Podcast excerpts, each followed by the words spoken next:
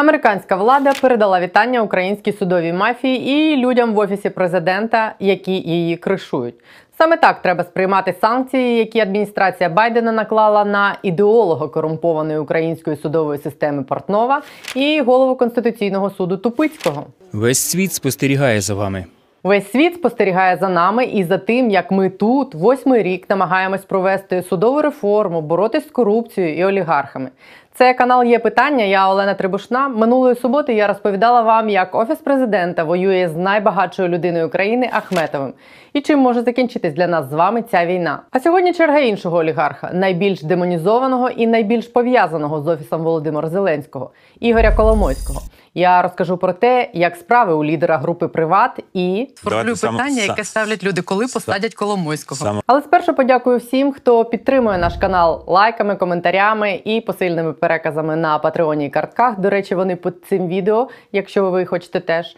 Це допомагає цьому каналу бути антиолігархічним. І дякую всім, хто допомагав поширювати блог про Ахметова. Завдяки вам його подивились вже десятки тисяч людей. Так гуртом ми проведемо колись деолігархізацію.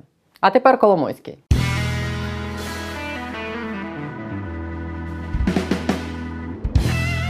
В останніх півроку Ігор Коломойський – олігарх, якого від тих самих слів Зеленського на плюсах «Дорогі українці, я обіцяю вам піти в президенти України». Усі боялись, як чорт ладана, майже зник з радарів.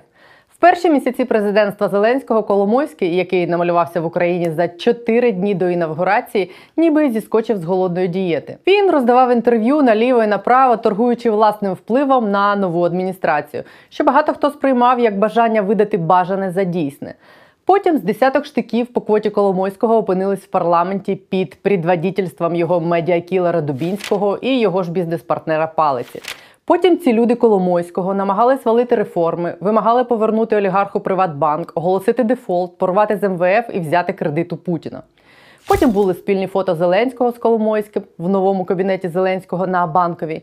А потім Коломойського раптом не стало. Не фізіологічно, а медійно. Всі заспокоїлись і вирішили, що всі страхи і чутки про вплив Коломойського на Зеленського дійсно були перебільшеними. Я розкажу вам сьогодні кілька історій про те, що відбувається з імперією Коломойського за завісою цієї тиші.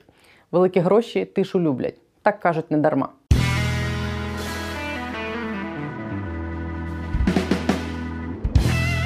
Історія перша. Про те, як Коломойському відключили світло. 16 травня 2019 року Коломойський повертається в Україну. 20 травня проходить видовищна інавгурація Володимира Зеленського.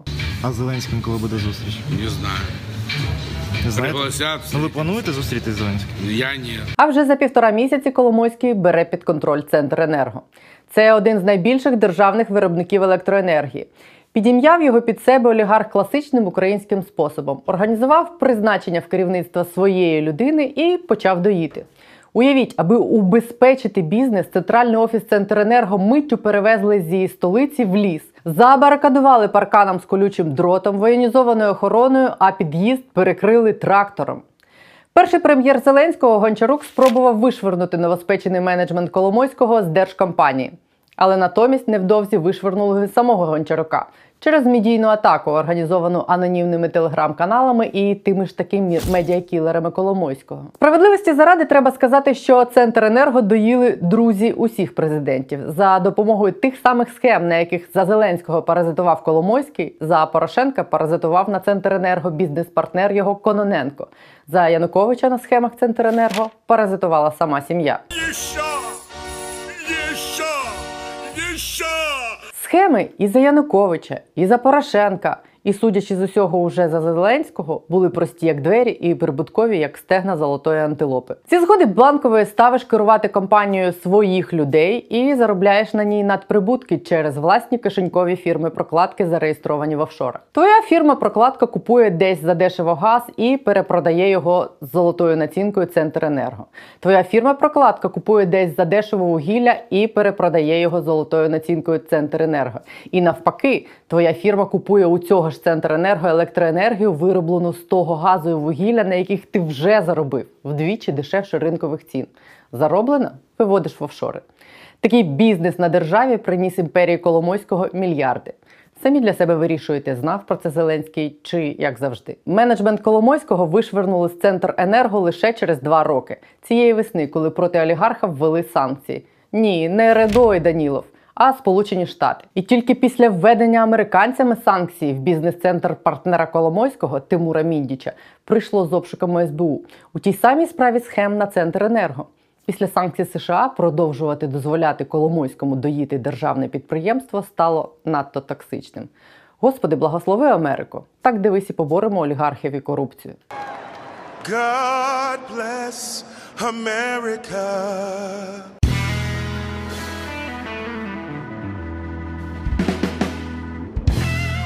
А тепер історія друга, новітня, про те, як Коломойському просто зараз дарують нафту. Зараз у високих кабінетах на Банковій і Грушевського обдумують ще один план, на якому Коломойський може заробити мільярди. Не гривень, доларів. План виглядає ось так. Це план розділення з Коломойським ще однієї гігантської держкомпанії, на яку він наклав лапу – Укрнафту. Це найбільша нафтогазовидобувна компанія України. Вона видобуває понад 80% нафти плюс газ. Ще й має величезну мережу з 5000 заправок по всій Україні. На цій компанії структури олігарха теж паразитують вже десятки років. З 90-х її співвласником стала група «Приват». Контрольним пакетом акцій володіє держава, 42% належить структурам олігарха.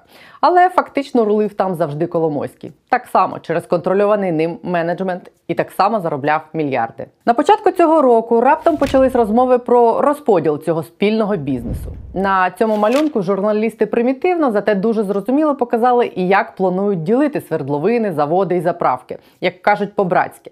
Державі найзбитковішу частину, Коломойському найбільш прибуткову і перспективну. Плюс компенсують якісь напівміфічні борги, які структури Коломойського довели в українських судах. Це, як ви розумієте, нескладно. Зараз процес почав підходити до фіналу, але журналісти почали ставити питання. Я так само попросила ведучого 24-го каналу, де я працюю, поставити це питання самому президенту на прес-марафоні. В обмін на що Коломойському віддають найжирніший шматок Укрнафти? Я знаю, що у нас немає грошей на сьогодні в бюджеті платити будь-кому, включаючи компанію Коломойського, і ми це не можемо собі допустити і не можемо уявити. Цим я займаюсь. А як воно, які судові справи, я цим, вибачте, не займаюсь. В чиїх інтересах працюють українські суди, точніше, в чиїх інтересах вони займаються політичною проституцією, ви чули 2 хвилини тому. Так от, чи то через розголос, чи то через те, що не домовились, призначені на 30 листопада збори акціонерів Укрнафти, на яких мали вирішувати питання розлучення державних і приватних, тобто приватівських акціонерів, не відбулись. Не прийшли обидві сторони. Тому далі буде.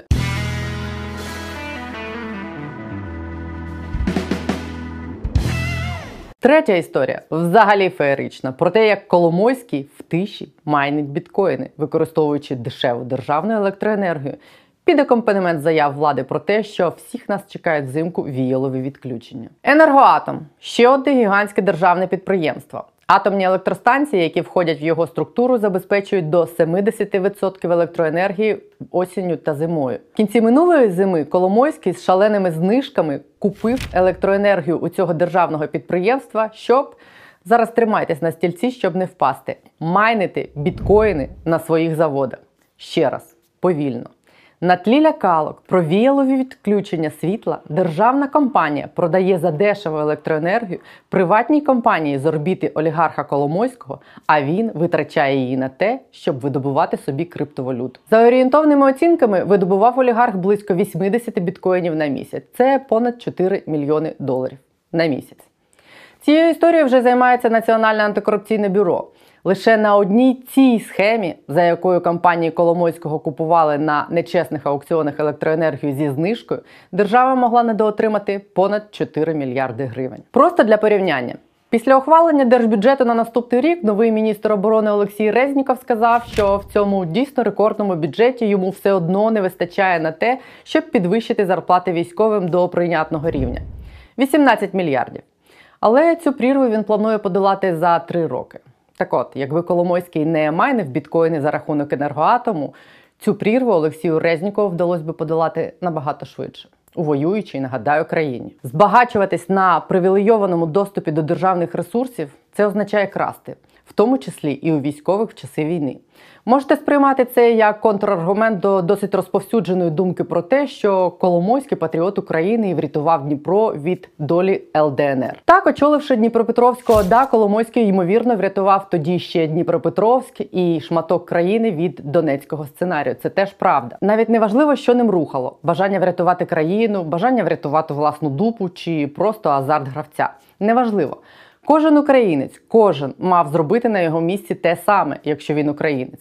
Давайте зарахуємо це Коломойському як найжирніший плюс, і нехай справедливий суд, який колись, я сподіваюся, покарає олігарха за фінансові махінації, відмивання коштів, пограбунок держави, врахує йому це як пом'якшувальну обставину. А патріот він, мені здається, в основному власних мільярдів. До перелічених вище схем, які ілюструють становище Коломойського зараз, можна додати ще безліч інших історій. Наприклад, історію про те, що пов'язані з Коломойським будівельні компанії входять в п'ятірку тих, яким віддають найбільші підряди і дають найбільше заробити на великому будівництві. Можна додати і такі дрібниці, як купу спільних знайомих, які продовжують пов'язувати оточення президента з олігархом, який його президентом зробив. Директор медіагрупи Коломойського «1+1» досі значиться співзасновником компанії «Квартал ТВ» разом з Сергієм Шефером, першим помічником президента. А цього літа перший помічник президента Сергій Шефер зареєстрував нову компанію, яка буде знімати кінофільми і телепрограми Next Line Production разом з Тимуром Міндічем, давнім другом, бізнес-партнером Коломойського і колишнім нареченим дочки олігарха. Причому зареєстрував вже через 1,5 місяці після того, як сам президент зареєстрував антиолігархічний законопроект. А минулого місяця голова Офісу президента Андрій Єрмак і президент Володимир Зеленський, без ведмедів і циган, але з гелікоптерами, святкували день народження Єрмака в держрезиденції Гута, в компанії того ж таки Тимура Міндіча.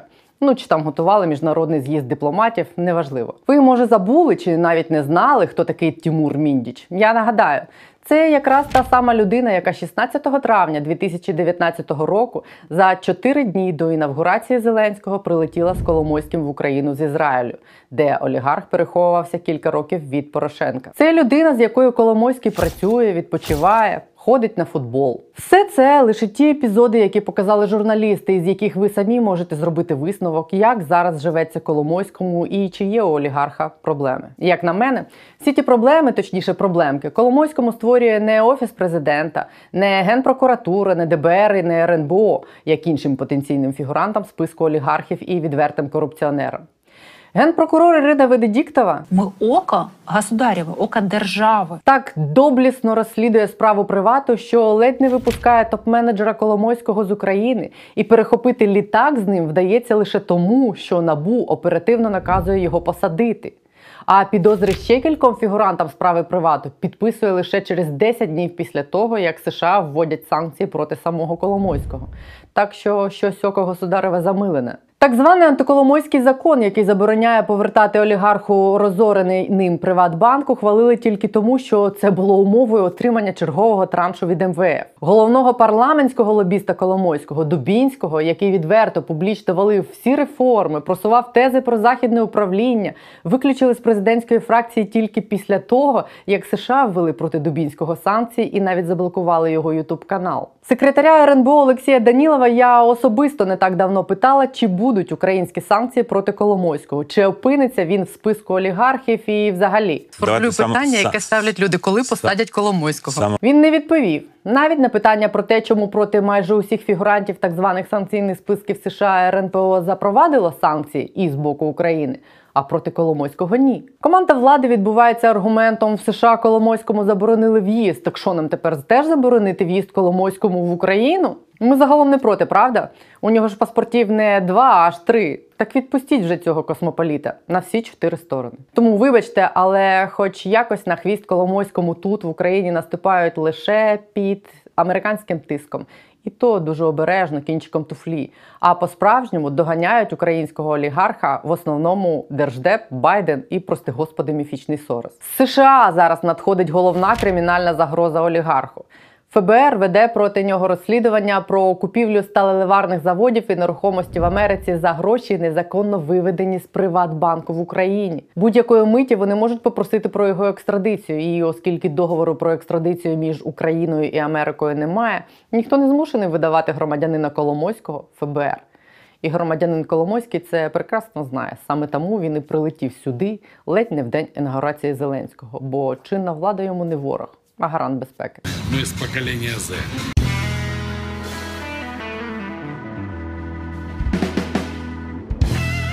Наостанок. Можливо, на Банковій думають, що у війні з Ахметовим, про яку я розповідала тут, їм потрібен такий сильний союзник, як Коломойський, з усіма його плюсами і усіма його мінусами. І що зараз не найкращий момент воювати ще й з ним. Що якщо валити команду Зеленського, де часто почнуть два олігархічних національних телеканали, плюси Коломойського і Україна Ахметова, і обидва вкладуться в нові політичні проекти, то... Болівар не витримає двох. І людина, яка, маючи національний телеканал, продала виборцям Голобородька і створила президента Зеленського, так само його і знищить. Я тебе породив, я тебе і вб'ю. До речі, такий важливий атрибут і інструмент утримання влади, як власний телеканал, нас немає медіамайданчика, у президента з'явиться вже післязавтра. Понеділок ви побачите замість унилого парламентського телеканалу «Рада» новий ЗІК або новий прямий, бо поки ви дивитесь цей блог тут в Ютубі, команда президента, який не вистачає свого телевізора, в турборежимі створює собі телеканал.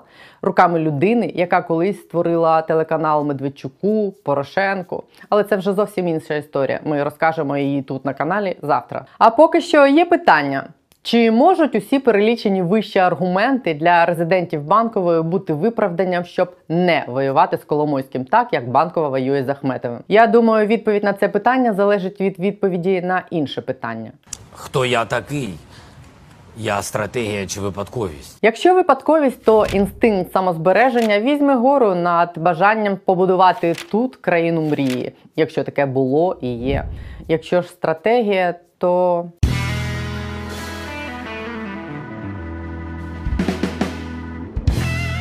І останнє. Рівно 6 років тому, 8 грудня 2015-го, в українському парламенті тримав історичну промову Джо Байден, чинний президент США, а тоді ще віце-президент. Тоді ми щойно зупинили диктатуру, змусили тікати в Росію Януковича, який нас в ту Росію збирався розвернути, і сподівалися на те, що от зараз ми вже точно нарешті почнемо жити по-новому. Звертаючись до першого післяреволюційного парламенту і до всієї нової України, Байден сказав: "Весь світ спостерігає за вами. Вони спостерігають, адже сподіваються, що ваш успіх, ваша боротьба з корупцією і агресією Кремля матиме наслідки і для них".